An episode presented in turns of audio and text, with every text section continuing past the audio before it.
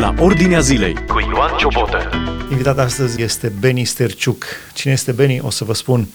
Vreau să vă spun că nu l-am întâlnit, cred că din anul 1989. Benoni, mă bucur să ne întâlnim din nou. Și eu mă bucur că ne-am revăzut după atâția ani și ne-am recunoscut chiar. Mulțumesc de invitație să fim împreună. Din 1989 au trecut o căruță de ani. Da, într-adevăr, 33 de ani acum, dar o prietenie adevărată rămâne peste decenii. Corect, mă bucur. Da. Deci noi ne-am cunoscut în Alba Iulia, Benoni între timp a plecat împreună cu soția, cu familia, au plecat în America și din ce an ați plecat? În 1989 ați plecat în America? În 1989 am fugit din țară, am locuit în Austria, în camp, refugee camp, și apoi la sfârșitul lui 90, în noiembrie de fapt am ajuns în America, 90. Acum ai venit în condiții nu tocmai fericite, ai fost în Ucraina cu ajutoare. Spune puțin despre misiunea voastră, aveți o misiune mondială, te ocupi și de plantarea de biserici, de construcția de spitale și ai fost în Ucraina cu ajutoare. Spune, te rog, în general despre misiune și apoi despre Ucraina. Da, sigur că da. Lucrarea noastră în ansamblu se ocupă de 3 ramuri: plantări de biserici, construire de școli și de spitale sau clinici. Prin astea 3 elemente vrem să îngrijim de persoana întreagă, adică de suflet, de trup și de partea educației a minții. În activitatea noastră din America, baza e în America, în Seattle, dar activitatea cea mai mare este în Africa, în Kenya, în Uganda. În ultimii 2-3 ani am deschis și în Pakistan și acum de altfel lucrăm la câteva proiecte în Nepal. În Nepal, da. Lângă Himalaya. Da. Ai văzut Himalaya cu... Încă nu. Eram planificat să fiu acolo luna viitoare, acum depinde ce se întâmplă cu războiul. Dar când eram în Kenya, o lună în urmă, 2 săptămâni în urmă de altfel, am aflat ce s-a întâmplat în Ucraina și, bineînțeles, fiind de aici, m-am născut în Grănicești, 10 km de la granița de la Siret, Ucraina. Și mama ta încă locuiește acolo? Mama mea locuiește acolo, i-am sunat ce se întâmplă, ce vedeți, și aflând ce trauma este și câți refugiați trec pe acolo, nu am putut să fiu confortabil la mine acasă în America și să nu vin să răspund. Dacă mă duc în Africa și să-i ajut pe cei care nu-i cunosc, cu atât mai mult am dorit să vin să ajut pe vecinii noștri de peste Prut, dacă zic bine. Da. Da. Ce ai văzut în Ucraina? Da, Ucraina, apoi Moldova și, bineînțeles, refugiații care vedem în România. Așa, în general vorbind, tristețe, poate în primul rând șoc, dar parcă o lipsă de speranță în oameni, speriați, frică. Vedem oamenii care pur și simplu nu știu unde să meargă, ce să facă, ce se întâmplă mâine, ce se întâmplă în cursul, chiar peste noapte, ce va mai fi. Dar așa o senzație de frică în cei mai mulți oameni. Voi trăi, pot să mă îngrijesc copiii. Văzând mii și mii de femei și copii în centre de refugiați și ori pe unde am umblat, mai mult decât orice vezi această frică de ziua de mâine și dacă vor rămâne, dacă vor trăi.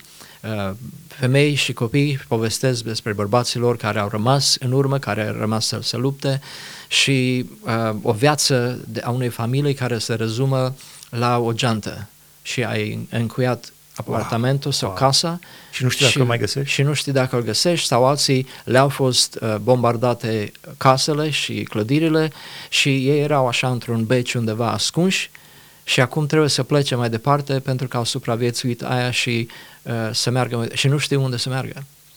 Este așa o stare de șoc, de frică și Dumnezeu ne-a chemat să fill in the gap acum, să step în situația aceasta și credem că în mod deosebit România au o chemare specială pentru momentul acesta istoric în care vecinii noștri sunt atacați și sunt bombardați. Da, există, cum spunea cineva, o fereastră Overton, o fereastră de oportunitate în sensul de a-i ajuta. Deci acum, nu în urmă cu o lună, nu știm, sperăm să se termine războiul, mă rog să se termine astăzi, chiar acum. Amen.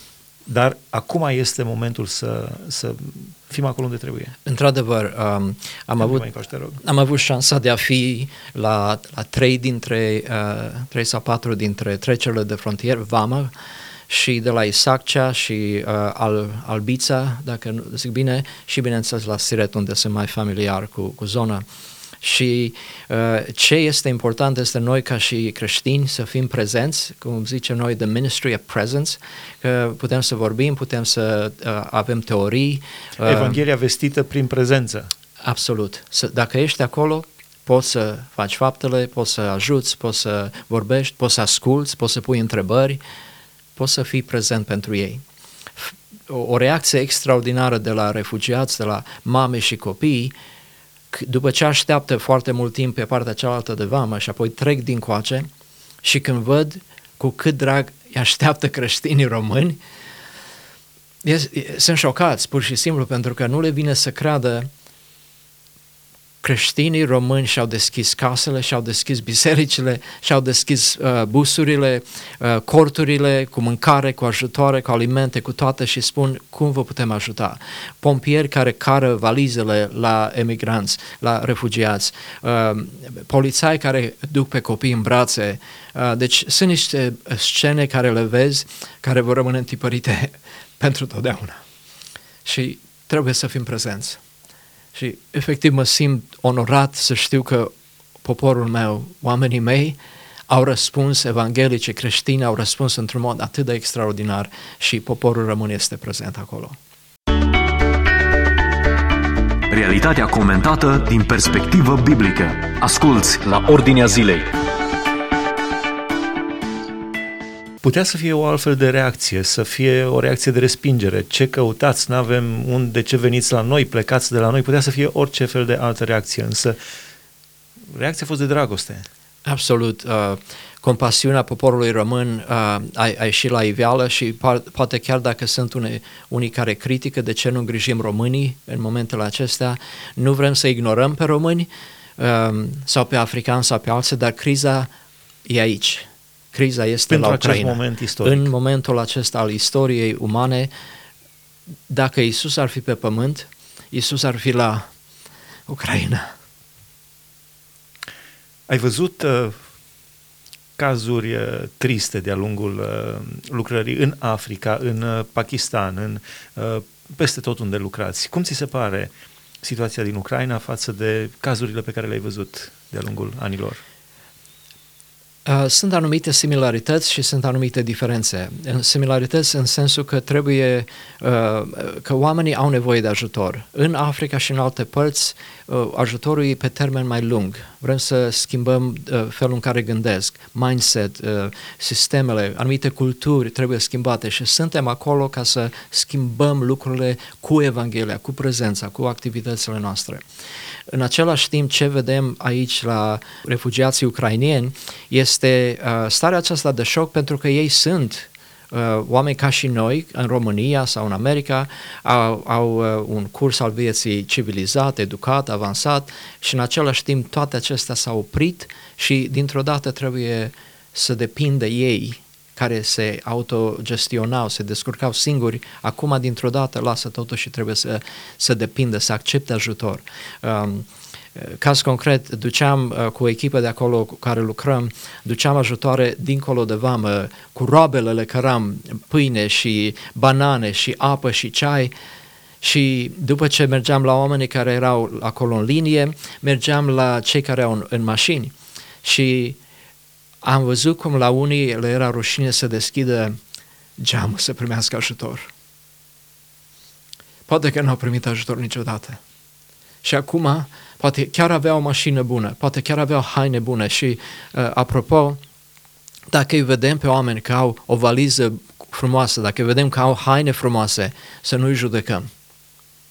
Să nu-i judecăm, pentru că aia nu înseamnă că sunt bogați, aia nu înseamnă că nu au nevoie de ajutor acum. Poate au lăsat tot, poate au luat cei mai buni pe ei, crezând că, neștiind unde vor fi, așa fără nicio prejudiciu, fără judecată, trebuie să ajutăm pe acești oameni care, efectiv, 3 milioane de refugiați Da, au ajuns, numărul refugiaților din Ucraina a ajuns la 3 milioane, extraordinar. Deci, de la al doilea război mondial, acesta este numărul cel mai mare de refugiați în ultimii câți? 70, din istorie. Din istorie.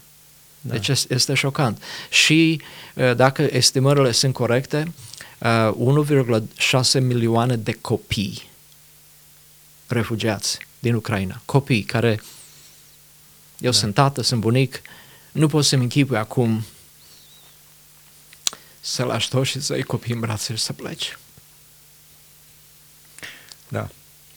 Plus pericolul pentru copii, pentru traficanții de copii, de carne vie, de merg înspre niciunde. Cum spuneai, să fii tată, să te îngrijești, să te îngrijești de copiii tăi, de familia ta, dar să nu ai niciun fel de garanție pentru ziua de mâine. Exact. Mergi spre niciunde. Exact.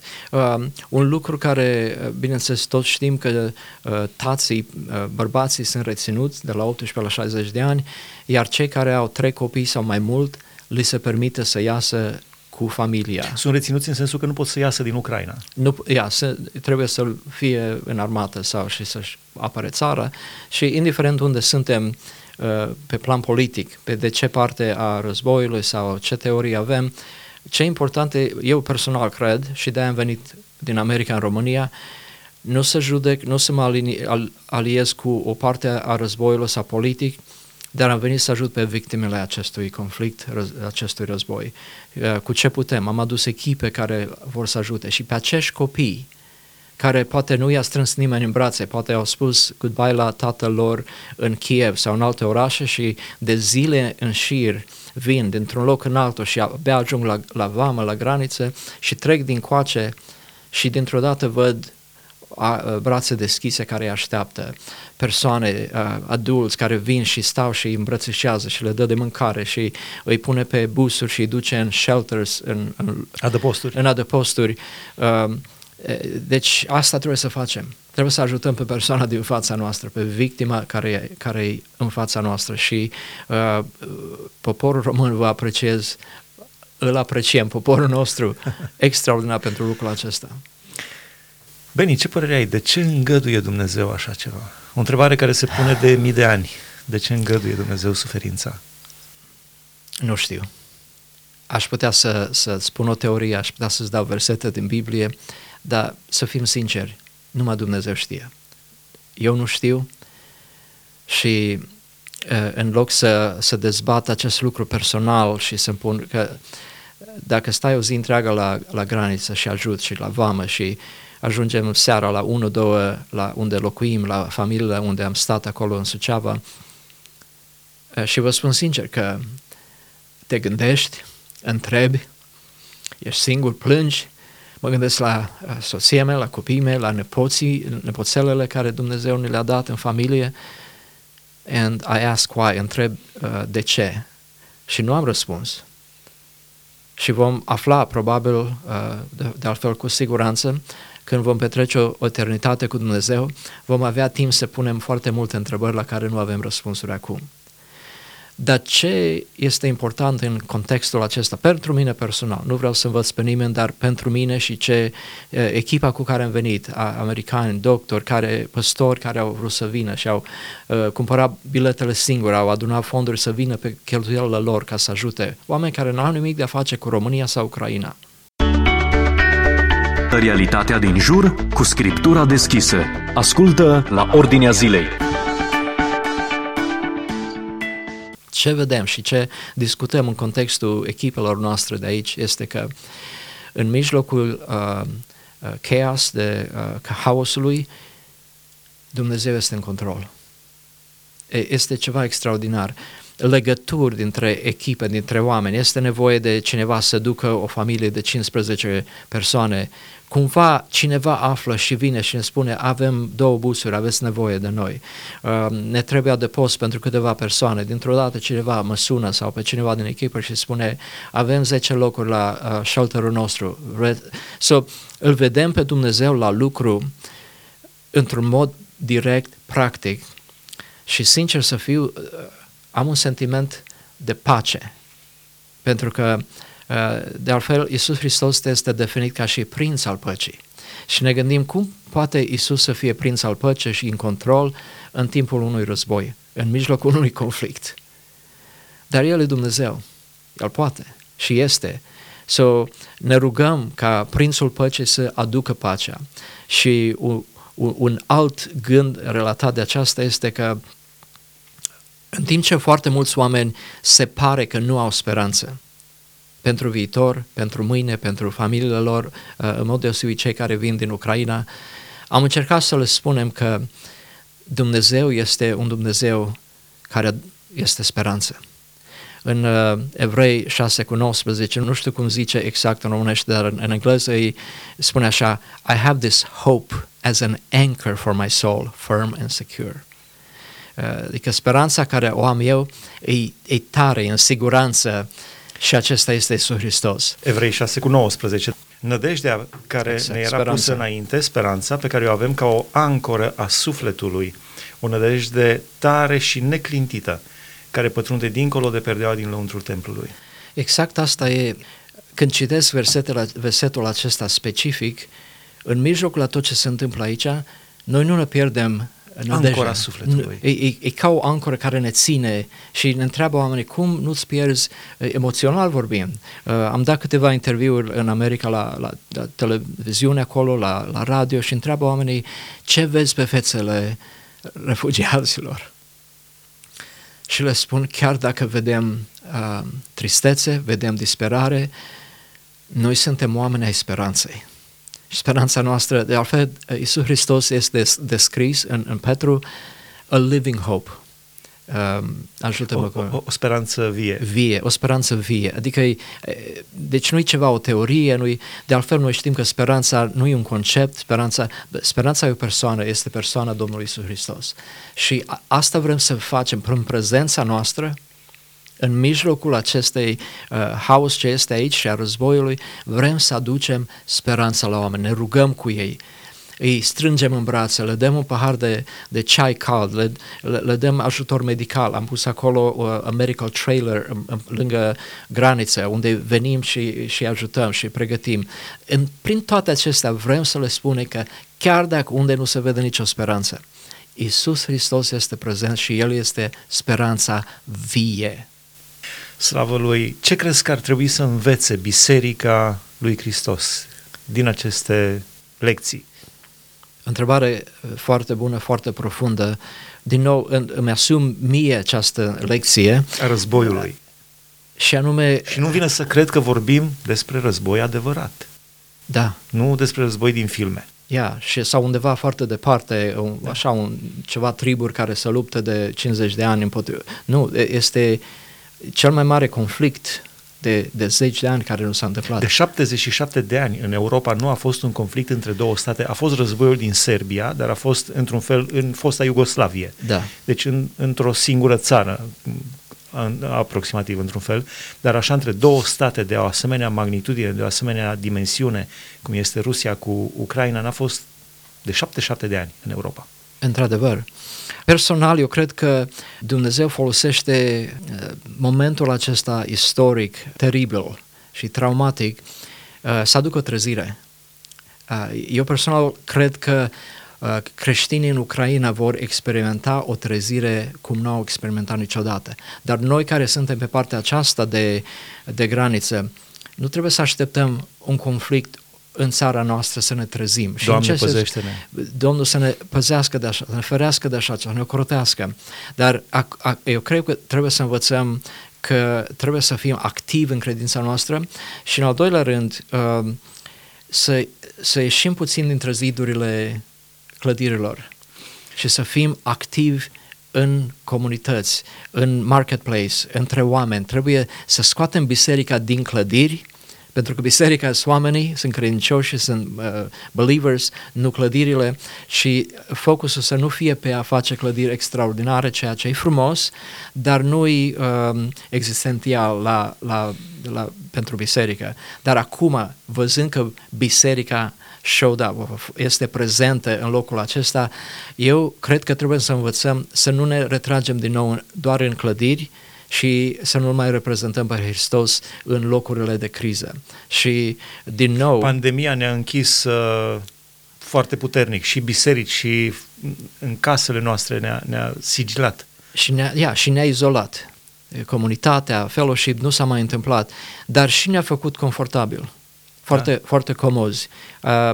Ne uităm la online, e fain, but timpul, cred că ceva se întâmplă, cred că toți ne gândim, este sfârșitul, vine. So, semnalul acesta, criza, războiul acesta trebuie să ne trezească la o relație cu Dumnezeu atât de profundă și de activă, încât trebuie să răscumpărăm zilele, timpul, orice oportunitate care este în fața noastră, să nu spune, pot să mă îngrijesc de asta mâine, pentru că mâine nu știm ce va fi. So, astăzi, cât se zice astăzi, today, let's be active, să fim activi ca și mâinile lui Hristos, ca și prezența lui Hristos între oamenii care sunt în criză. Spre finalul interviului nostru, ai văzut și ură acolo? Ură față de Putin, față de ruși, față de război? Cei mai mulți oameni cu care m-am interacționat, nu a pomenit nimeni de așa ceva, nu a discutat nimeni de așa ceva, dar... războiul înseamnă ură. Da, sigur. Orice război pleacă din ură. Cred că cei care vin pe aici, refugiații, sunt atât de preocupați de survival, cum să supraviețuiască, așa, încât să discute de cauze, de cine, probabil că aia e undeva mai viitor. Yeah. Dar așa pe față, dar am văzut un caz care mi-a fost relatat foarte direct, că a fost o familie cu copii care cumva erau izolați și au mers, actually, o româncă din Anglia mi-a relatat, a mers acolo să-i întrebe dacă au nevoie de ajutor și au descoperit că sunt ruși, deci erau 2 bunici și cu 3 nepoți și stăteau toți izolați pentru că le era frică că o să afle toți că ei sunt ruși. Și o să-i urască și... eu cred că oamenii de rând din Rusia nu știu, n-au nicio vină aici și noi trebuie, de altfel Iisus spune, noi trebuie să ne iubim chiar și dușmanii noștri. Asculți la Ordinea Zilei. Putem discuta de Putin, Dumnezeu va judeca, va lucra cu el, la el, dar noi trebuie să ne ocupăm de oamenii care sunt aici în fața noastră și să-i ajutăm pe ei. La final te-aș ruga să înalți o rugăciune către Dumnezeu și îi invit pe toți cei care urmăresc emisiunea să se unească în această rugăciune și mă gândesc să ai o țintă foarte clară în rugăciune și anume să te rogi pentru Putin, pentru Zelensky și pentru Biden. Sunt 3 lideri, 3 conducători, 3 bărbați de care într-un fel depinde pacea în acest moment. Pacea depinde de Dumnezeu, dar uite că Dumnezeu îngăduie în nebunia oamenilor să gestioneze ei pacea. Deci pentru cei 3, Putin, Zelensky și Biden. Da, să ne rugăm. Doamne, nu înțelegem ce se întâmplă, de ce se întâmplă, dar vrem să fim atenți la ce ne spui Tu să facem și în momentul acesta creăm un moment și pentru cei care sunt cu noi, ne ascultă, să ne rugăm pentru acești 3 lideri din lume. Ne rugăm pentru Putin, mă rog, Doamne, să-l trezești, să-l oprești, să intervii, să intri în fața lui și să-l oprești de la nebunia aceasta de a crea război, de a duce mai departe, de a distruge vieți, familii, comunități, orașe. Oprește-l, Doamne, din activitatea aceasta. Trimite sfătuitori care sunt cu adevărat oameni realiști și oameni buni care să-i spună până aici, ai mers prea departe. Trimite, Doamne, un înger să-l trezească într-un fel în care, cum ai lucrat și în Vechiul Testament, cu lideri, cu regi, i-ai trezit într-un vis de noapte, ai vorbit chiar și prin animale că trebuie să se oprească, trezește-l într-un fel și oprește-l pe Putin din această nebunie în care a intrat. Ne rugăm pentru președintele Ucrainei, Zelensky. Nu știm contextul și nu știm politic sau nu cunoaștem detalii, dar ce știm este că omul acesta este și iubește țara și oamenii și te rog, Doamne, să îl înconjori cu oameni care îi dă sfaturi bune. Nu lăsa mândria, ambiția, nici în el să aibă prioritate, dar de altfel umilința și dorința să-și protejeze oamenii lui. Și te rog să aduci pace în el, în inima lui, în poporul lui. Și bineînțeles mă rog și pentru președintele Americii, my president, și chiar dacă avem opinii diferite cu privire la credință și la cultură și la moralitate, Doamne, mă rog, chiar și la vârsta lui să-l trezești, să trimiți un înger să-i vorbească și să facă deciziile corecte, să intervină numai dacă tu îl îngădui să intervină, să nu facă nimic din ambiție sau din alte motive. Adui într-o conversație pe acești trei oameni așa încât chiar în următoarele 24 de ore să vedem că se oprește război și va fi pace, pentru că atâtea victime sunt părinți și copii și atâți care își pierd viețile, își pierd familie, își pierd casele, își pierd comunitățile, biserici care au fost distruse, spitale, maternități, și te rog, Doamne, să intervii. Nu știm, nu înțelegem, dar credem că numai Tu poți să intervii în acești oameni, prin acești oameni sau într-un mod supernatural și să oprești război și să aduci pace în Ucraina și în regiunea aceasta. Ne rugăm cu toată convingerea și apelăm la mila Ta, la harul Tău pentru aceste motive și îți mulțumim prin numele Lui Iisus Hristos ne-am rugat. Amin. Amin, mulțumim frumos, a fost împreună cu noi Benoni Sterciuc din Statele Unite, vă spuneam un vechi prieten, nu ne-am văzut din 1989, datorită războiului ne-am văzut, puteam să ne vedem și în alte contexte, dar nu ne-am intersectat. Da, am discutat despre ceea ce se întâmplă acum și am înălțat o rugăciune, am venit înaintea lui Dumnezeu, asta este ceea ce putem noi să facem în primul rând. Mulțumesc pentru oportunitatea aceasta. Binecuvântări tuturor și să auzim vești bune. Ați ascultat emisiunea La Ordinea Zilei cu Ioan Ciobotă.